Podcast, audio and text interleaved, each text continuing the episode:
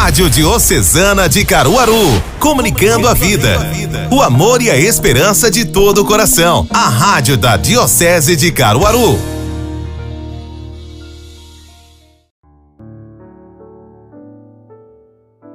Nem só de pão vive o homem, mas de toda a palavra que sai da boca de Deus.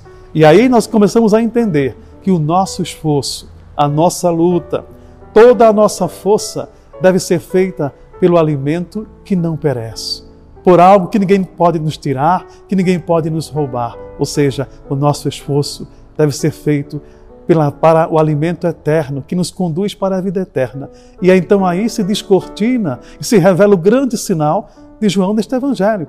Jesus é este alimento. Jesus é o pão da vida. É Ele sim que nos alimenta para a vida eterna e que alimenta também a nossa caminhada sobre a terra. A nossa fome de sentido é saciada por Ele, aquele que dá sentido à nossa vida, que alimenta a nossa caminhada sobre a terra e que nos conduz para a eternidade. Diocesana, a rádio do seu coração.